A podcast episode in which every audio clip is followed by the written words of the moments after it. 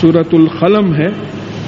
یہ روایتوں کے مطابق دوسری صورت ہے کرونولوجیکل آرڈر جس کو بولتے آپ۔ پہلی صورت سورہ الخ اور دوسری صورت سورہ قلم ہے۔ اب یہاں ایک بات یہ ہے کہ میں شروع کر کے بیچ میں سمجھا دوں کہ بسم اللہ الرحمن الرحیم اللہ کے نام کے ساتھ جو فائدہ پہنچانے والے ہیں، رحم کرنے والے ہیں، ترس کھا کر۔ نون یہ حروف مقطعات میں ہے۔ اور یہاں ایک بات یاد رکھنا ہے کہ یہ صورت نون سے شروع ہو رہی ہے، نون پہ ختم ہو رہی ہے۔ اور بیالیس، باون آیتیں ہیں جس میں بیالیس آیات نون پہ ختم ہو رہی ہیں۔ سورہ نون، اگر آپ ایسی چیزوں کو اگر نوٹ کرنا چاہتے ہیں تو یہ بھی نوٹ کر لیں۔ ول خلمی و ما یس یس ترون یعنی قلم کی قسم ہے، پر وہ جو لکھتے ہیں اس کی بھی قسم ہے۔ تو اس سے پہلے بات آ گئی کہ قسم کے معنی کیا ہے۔ قسم کے معنی گواہی دینا۔ کوئی صاحب بولے، صاحب، میری گھڑی تھی، آپ لے لیے۔ میں بولا، اللہ کی قسم میں نہیں لیا۔ مطلب کیا ہوا؟ کہ اللہ گواہ ہے کہ میں یہ گھڑی نہیں لیا۔ ول اصر ان الانسان لفی خس الزین امن و امن الصالحاتی و تواسا بالحق و تواسا ول اصر زمانے کی قسم زمانہ گواہ ہے ہسٹری اٹھا کے دیکھ لو آپ، کہ انسان نقصان میں رہا۔ سوائے وہ لوگ ایک، لوگوں کے جو ایمان لائے اور عمل صالح کرے اور پھر ایک دوسرے کو حق کی تلقین کرے اور ایک دوسرے کو صبر کی تلقین کرے ریکمینڈ کرے۔ ہسٹری اٹھا کے دیکھ لو۔ تو گواہی کا مطلب آتا۔ اب یہاں قلم گواہ ہے۔ اور قلم جو لکھتے ہیں وہ گواہ ہیں۔ تو پہلے حدیث پہ اگر ہم آئیں، تو تقدیر کی حادیث میں آپ کو حضرت ابو حریرا رضی اللہ تعالیٰ عنہ اس کی روایت کی ہوئی ایک حدیث ملتی ہے۔ اس میں یہ مضمون آیا ہے کہ قلم یعنی تقدیر کو لکھ کر خشک ہو گیا ہے۔ جو کچھ ہوا ہے، جو کچھ ہو رہا ہے، جو کچھ ہونے والا ہے، وہ قلم لکھ کر خشک ہو گیا ہے، ڈرائی ہو گیا ہے۔ اب اب اب لکھنے کا کوئی سوال ہی نہیں ہے اس کا۔ تو ایک چیز ہوئی کہ بھائی وہ قلم گواہ ہے اور وہ جو تقدیر لکھا لکھی گئی ہے، وہ تقدیر گواہ ہے۔ دوسرے اسی قلم سے قرآن بھی لکھا گیا۔ قلم سے قرآن بھی لکھا گیا۔ رسول اللہ صلی اللہ علیہ وسلم ڈکٹیٹ کرتے تھے۔ اور جو کاتب وہی تھے وہ لکھ لیا کرتے تھے تو اسے قرآن بھی لکھا گیا۔ پھر اسی قلم سے علم بھی لکھا جاتا۔ جو جتنی ہماری نالج ہے، وہ قلم ہی کی بدولت ہماری نالج ہے۔ اب آپ اس کو پرنٹنگ پریس بولیے کمپیوٹر انٹرنیٹ جو بھی بولیے۔ پرنٹر ہے الفابیٹس ہیں، لکھے ہوئے ہیں پرنٹ ہے۔ تو اب معلوم ہوا کہ قرآن تقدیر گواہ ہے۔ قرآن گواہ ہے۔ سارا علم گواہ ہے۔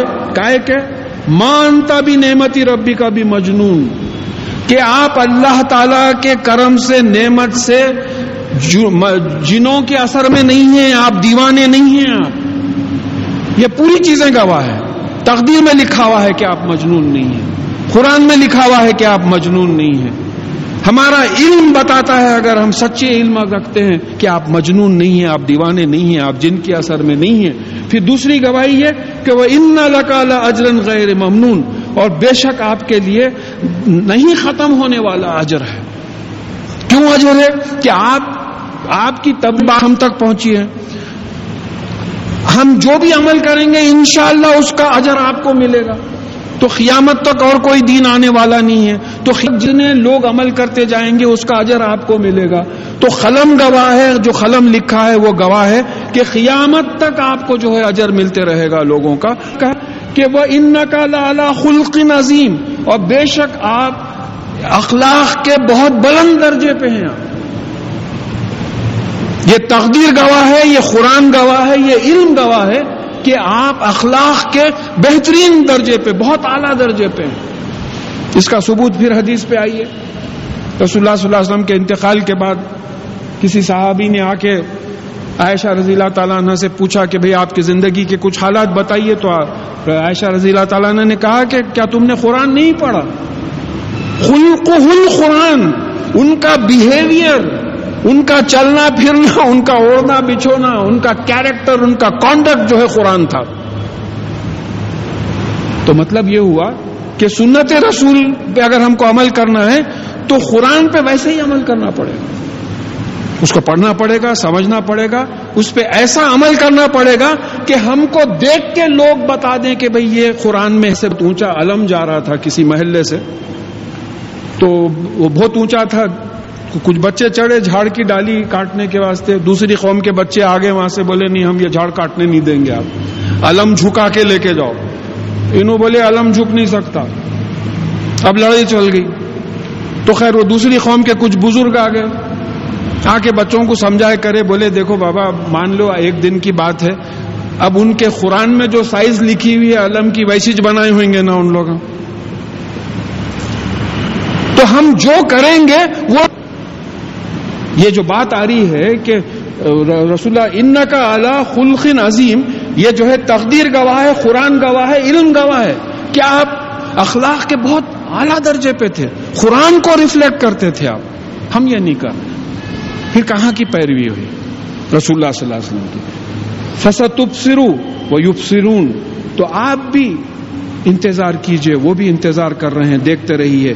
بھی ایو مفتون۔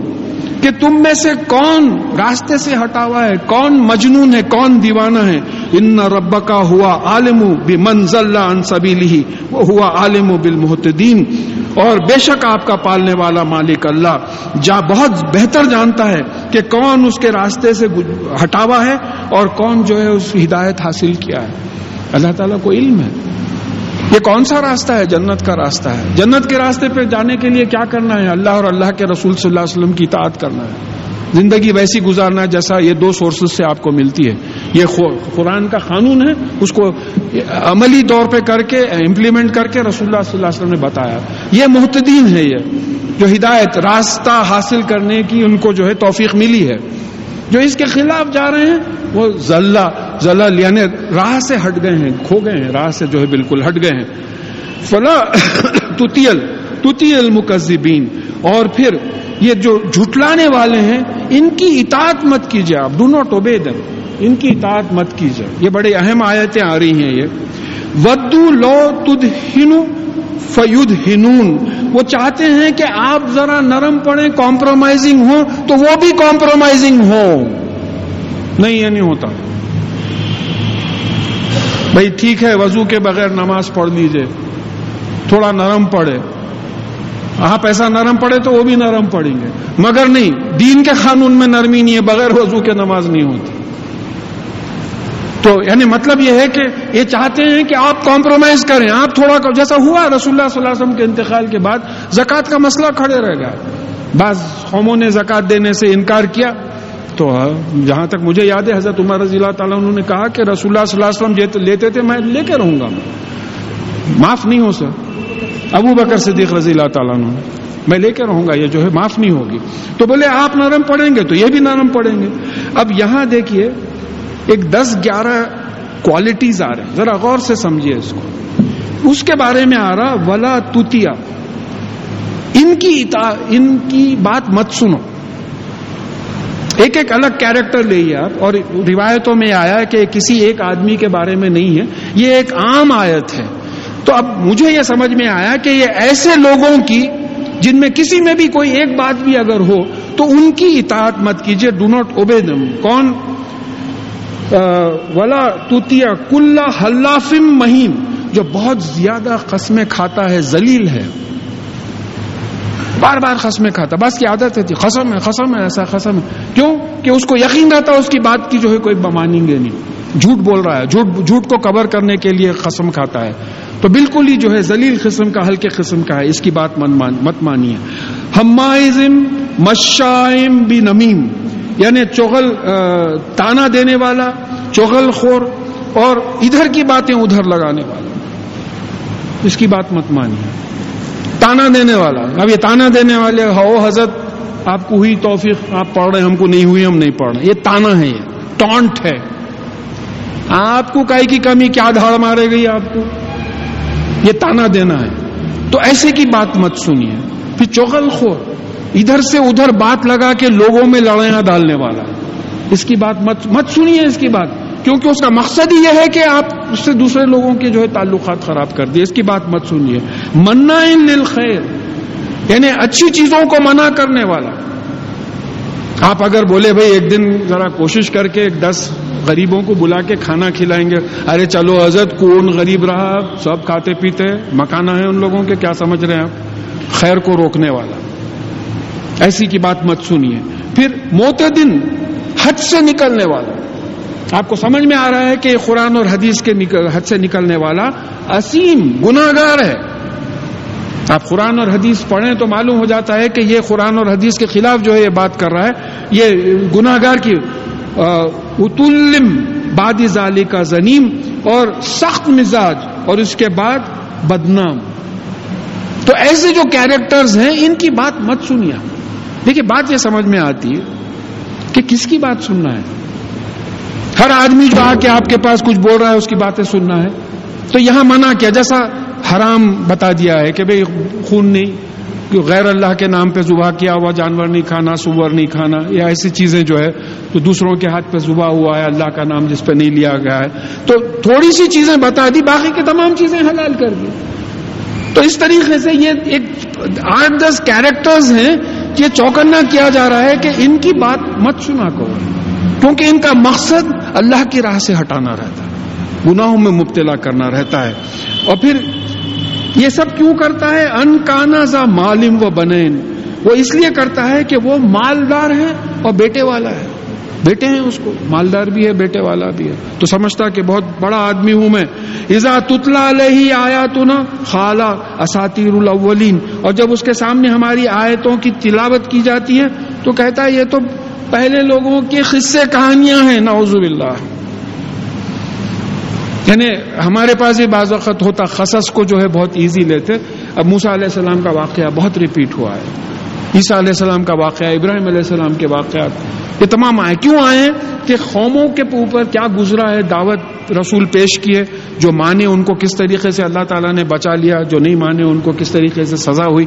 یہ عبرت حاصل کرنے کے لیے تمام چیزیں ہوئی پھر ایک بات یاد رکھنا ہے کہ چھ سو، ساڑھے چھ سو پیجز کی کتاب ہے قرآن ایک عام سائز اگر آپ لیں۔ تو ایک وقت میں پوری کتاب نہیں پڑھ سکتے، مشکل ہے۔ منع بھی کیا گیا ہے۔ دیکھیے، اس بات پہ سوال کیا گیا ہے تو رسول اللہ صلی اللہ علیہ وسلم نے کہا کہ کتنے دن میں پڑھیں؟ تو جیسا ڈاکٹر حمید اللہ جو پیرس میں تھے حیدرآباد کے، ان کی ان کی جو ہے کتابوں میں یہ بات یہ ہے کہ جو تیس پارے کیے گئے، اس کی بھی بنیاد یہ تھی کہ یہ کہا گیا ہے کہ ایک مہینے میں قرآن ختم ہو۔ کوئی صاحبی کسی نے کہا کہ میں تیز پڑھ سکتا ہوں؟ تو کہا کہ سات دن میں قرآن ختم ہوا سات منزلیں بنائی گئی، تیس پارے بنائے گئے۔ اور پھر کہا کہ جس نے تین دن سے کم میں قرآن ختم کیا، وہ قرآن نہیں سمجھا۔ یہ کس سے بول رہے ہیں؟ اربوں سے، جن کی مادری زبان عربی تھی۔ ہماری تو مادری زبان نہیں ہے۔ تو قرآن نازل کیوں ہوا؟ سمجھنے کے لیے نازل ہوا۔ اب یہاں یہ بات آ رہی ہے کہ یہ لوگ بات کو سمجھتے نہیں تھے، حالانکہ مادری زبان تھی۔ یہ بولتے تھے کہ پہلے لوگوں کے قصے کہانیاں ہیں، تو یہ یہ اس قسم کی لوگ تھی تو اللہ تعالیٰ ان کی سزا کا بتا رہے ہیں کہ یہ اپنے آپ کو بہت سمجھتے تھے۔ نسمہ الخرتوم تو ان کی ناکوں پہ جو ہے داغ دیا جائے گا۔ یہ ناکوں پہ داغ دینا محاورہ کیا ہے؟ بھئی یہ بچہ تو ہماری خاندان کی ناک ہے۔ یعنی عزت کی نشانی ہے ناک۔ تو ان کی بے عزتی کی جائے گی ایسے لوگوں کی۔ پھر اس کے بعد میں مضمون بدل رہا ہے۔ اس زمانے میں رسول اللہ صلی اللہ علیہ وسلم کی مکی زندگی میں ایک وقت تابش مکہ مزمہ میں قحط آیا تھا آزمائش کے لیے، تو اس کا ذکر آ رہا ہے کہ انا بلونا ہم کما بلونا اصحاب الجنہ ہم نے ان کی آزمائش کی جیسا ہم نے باغ والوں کی آزمائش کی۔ اب یہ واقعہ ہے، ایک قصہ ہے۔ اور یہ دیکھیے اساتور الاولین بول کے ایک دم نیچے قصہ سنا رہے ہیں کہ یہ قصے سے اثر لو تم، یہ قصے کس لیے ہے؟ قصے سبق لینے کے لیے۔ دیکھیے، کوئی بھی جو واقعہ سنایا جاتا، کوئی کہانی سنائی جاتی، تو اس سے اثر لینے کے لیے۔ نانی ماں کے کہانیاں نہیں ہیں۔ آپ سناؤ، میرے کو نیند نہیں آ رہی، بولے تو انہوں سنا رہے، آدھی اسٹوری سن کے بچہ سو گیا۔ نہیں۔ یہ اس سے سبق لینا ہے۔ تو ہم نے یہ مکے والوں کو آزمایا، جیسا کہ ہم نے باغ والوں کو آزمایا۔ اب یہ روایتوں میں آیا ہے کہ یمن کے قریب ایک باغ تھا، وہاں کا یہ واقعہ ہے۔ کہ اس اقسم یسری منہا مصبہین جب ان لوگوں نے قسم کہا کہ ہم صبح کو یقیناً پھل توڑیں گے۔ وہ باغ والوں نے یہ قسم کھائی کہ ہم یقیناً دیکھیں یسری منہا یہ جو ہے we will definitely do it کا کنسٹرکشن ہے۔ کہ ہم ضرور صبح کے وقت پھل توڑ لیں گے۔ ولا یستسنون اور انہوں نے استثنا نہیں کیا۔ اس کے دو ترجمے کیے گئے۔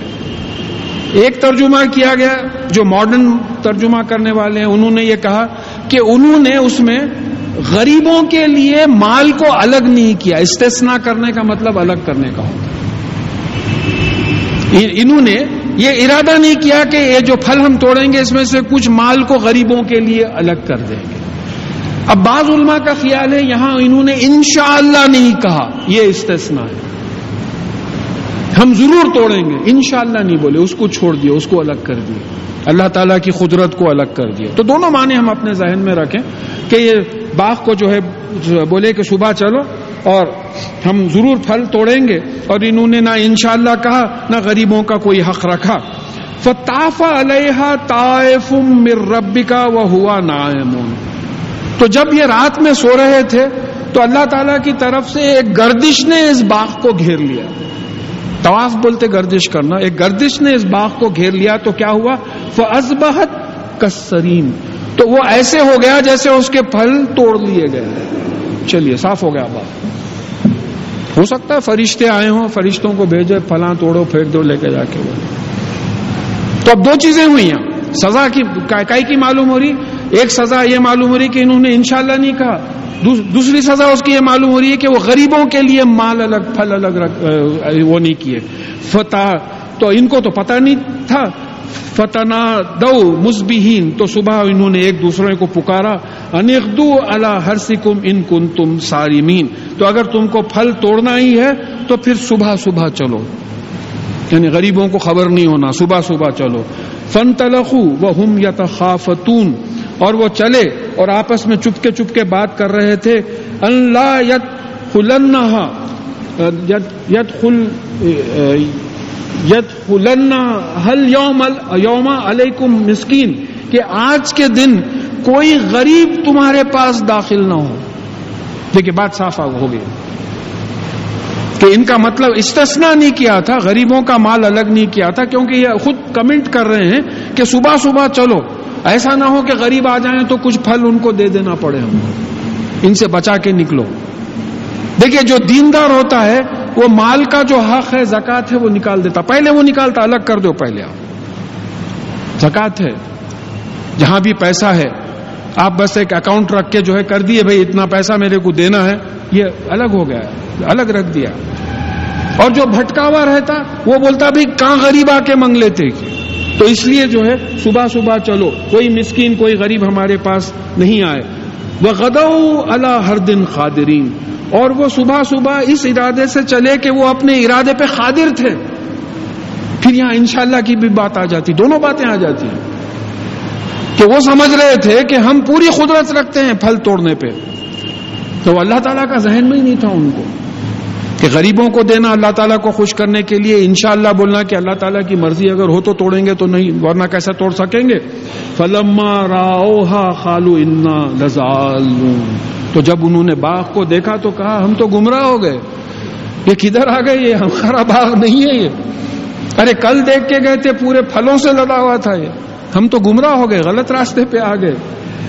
بل نہنو محرومون مگر حقیقت یہ ہے نہیں، حقیقت یہ ہے کہ ہم محروم کر دیے گئے۔ ہم جو ہے اس کے فائدے سے روک دیے گئے۔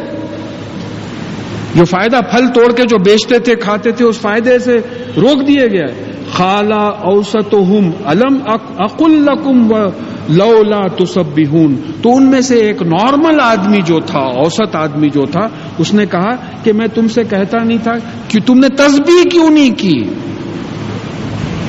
تم نے تسبیح کیوں نہیں کی؟ تو یہاں ایک بات معلوم ہوتی ہے کہ اللہ کے کاموں میں مصروف نہیں، رہنے سے اور تسبیح کرنے سے نقصان سے بچ جاتا آدمی۔ تصبی کے دو معنی ہیں، صبح کے دو معنی ہیں، مصروف رہنا۔ ان لکا پھر نہاری سبھن طویلا ان شاء اللہ آ جائے گا تھوڑے دن میں۔ سورہ مزمل کی ساتویں آیت ہے کہ بے شک صبح کے وقت آپ کو بہت طویل مصروفیت رہتی ہے، یو آر بزی۔ تو اگر انسان اللہ کے کام میں مصروف نہ ہو اور اللہ کی تسبیح پاکی بیان نہ کرے، اللہ تعالیٰ کو تمام چیزوں سے پاک اور بلند ڈیفیکٹ لیس نہ سمجھے، یہ بیٹھ کے جو ہے اس پہ غور نہ کرے، تسبیح نہ کرے، تو پھر نقصان ہوتا ہے۔ اب اس کی مثال لیجیے حضرت یونس علیہ السلام کی بات آگے بھی آ رہی ہے۔ تو یہ ہوا یہ کہ جب یونس علیہ السلام نے مچھلی کے پیٹ میں لا الہ الا انتا سبحانہ کا انی کنتم من الظالمین۔ جب کہا کہ اللہ کے سوا کوئی الہ نہیں ہے، میں ہی جو ہے زیادتی کرنے والوں میں تھا، جو بغیر آپ کے حکم کے انتظار کے میں قوم پہ غصے میں آ کے نکل گیا تھا۔ تو بتایا جاتا ہے کہ اگر یہ تصویر نہیں پڑھتے تو وہ قیامت تک اس مچھلی کے پیٹ میں پڑے رہتے۔ تھے تو بات یہ ہوئی کہ تصویر سے آدمی نقصان سے بچ جاتا ہے۔ آئیے حدیث پہ آئیے۔ رسول اللہ صلی اللہ علیہ وسلم نے کہا کہ دو کلمے ہیں جو بولنے میں بڑے آسان ہیں، لیکن اجر میں بہت بہت بڑے بہت بھاری سبحان اللہ و بے حمدی و سبحان اللہ عظیم کتنا وقت لگتا؟ نیند نہیں آ رہی، پڑے ہوئے ہیں، بیکار دیواروں کو گور لیتے، چھت کو گورتے پڑے ہوئے ہیں۔ یہ پڑھتے رہیں سبحان اللہ بے حمدی و سبحان اللہ عظیم تسبیح کرتے رہیں۔ تو یہ معلوم ہوا کہ تسبیح کرنے سے اللہ تعالیٰ کی پاکی بیان کرنے سے، اللہ تعالیٰ کے کاموں میں مصروف رہنے سے انشاءاللہ نقصان سے بچ جائیں گے۔ تو وہ جو اوسط آدمی تھا، جو انہوں، ان کی بات سن کے ان لوگوں نے کہا، خالو سبحانہ ربنا ان کنہ ظالمی انہوں نے کہا کہ بے شک ہمارا پالنے والا مالک سبحان ہے، پاک ہے، بلند ہے۔ ہم ہی ظالموں میں سے تھے۔ دیکھیے انا کنہ ظالمین یونس علیہ السلام نے کیا کہا؟ انی کن تو من ظالمین وہی بول وہاں پلورل یہاں پلورل ہے، وہاں سنگولر ہے۔ انی ہے یا انا ہے۔ تو اب یہاں بات سمجھ میں آئی کہ دو جگہ سے ایک نبی کی زندگی سے بھی بات مل رہی ہے اور ایک قوم کی زندگی سے بھی بات مل رہی ہے کہ اللہ تعالی کی تسبیح نہیں کر کے ہم اپنے آپ پہ زیادتی کرتے ہیں۔ اللہ تعالیٰ کے کاموں میں مصروف نہیں رہ کے ہم اپنے آپ پہ زیادتی کرتے ہیں، ہم اپنے آپ پہ ظلم کرتے ہیں، تو اس اس چیز کو جو ہے چھوڑنا۔ پھر وہی بات آئی کہ یہ واقعات سبق کے لیے آئے ہیں۔ اس سے جو سبق جو آپ کو مل رہا ہے۔ پھر یہ ہوا کہ اس کے مختصر یہ ہے کہ خیرات و تسبیح کرنے سے اور سرکشی کرنے کا نتیجہ نقصان ہوتا ہے۔ خیرات کرنا، تسبیح کرنا اور اللہ تعالیٰ قرآن اور حدیث کے احکامات کے خلاف نہیں جانا۔ اگر ایسا کرو گے تو پھر نقصان ہوگا دنیا میں بھی اور آخرت میں۔ اقبلا باز و ملا یت لا مون تو وہ ایک دوسرے کی طرف پلٹے، ایک دوسرے کو ملامت کرتے ہوئے، بلیم کرتے ہوئے۔ ہوتا ایسا، نقصان ہو گیا۔ فٹ بال کی ٹیم ہار گئی۔ کب انہیں بولتا؟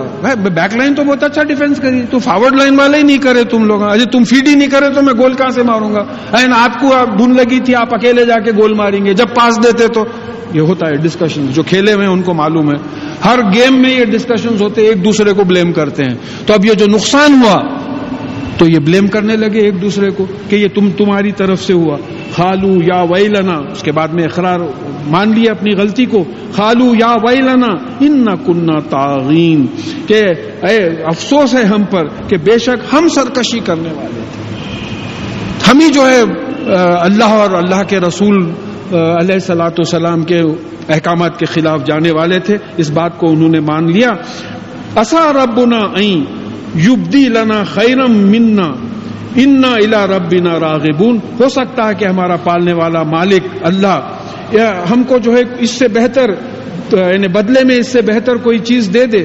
بے شک ہم اپنے پالنے والے مالک اللہ کی طرف راغب ہوتے ہیں۔ ادھر رجوع ہوتے ہیں، ادھر اپروچ کرتے ہیں، سیکھ کرتے ہیں۔ ان کو چاہتے ہیں، ان کو حاصل کرنا، ان کی خوشی حاصل کرنا چاہتے ہیں۔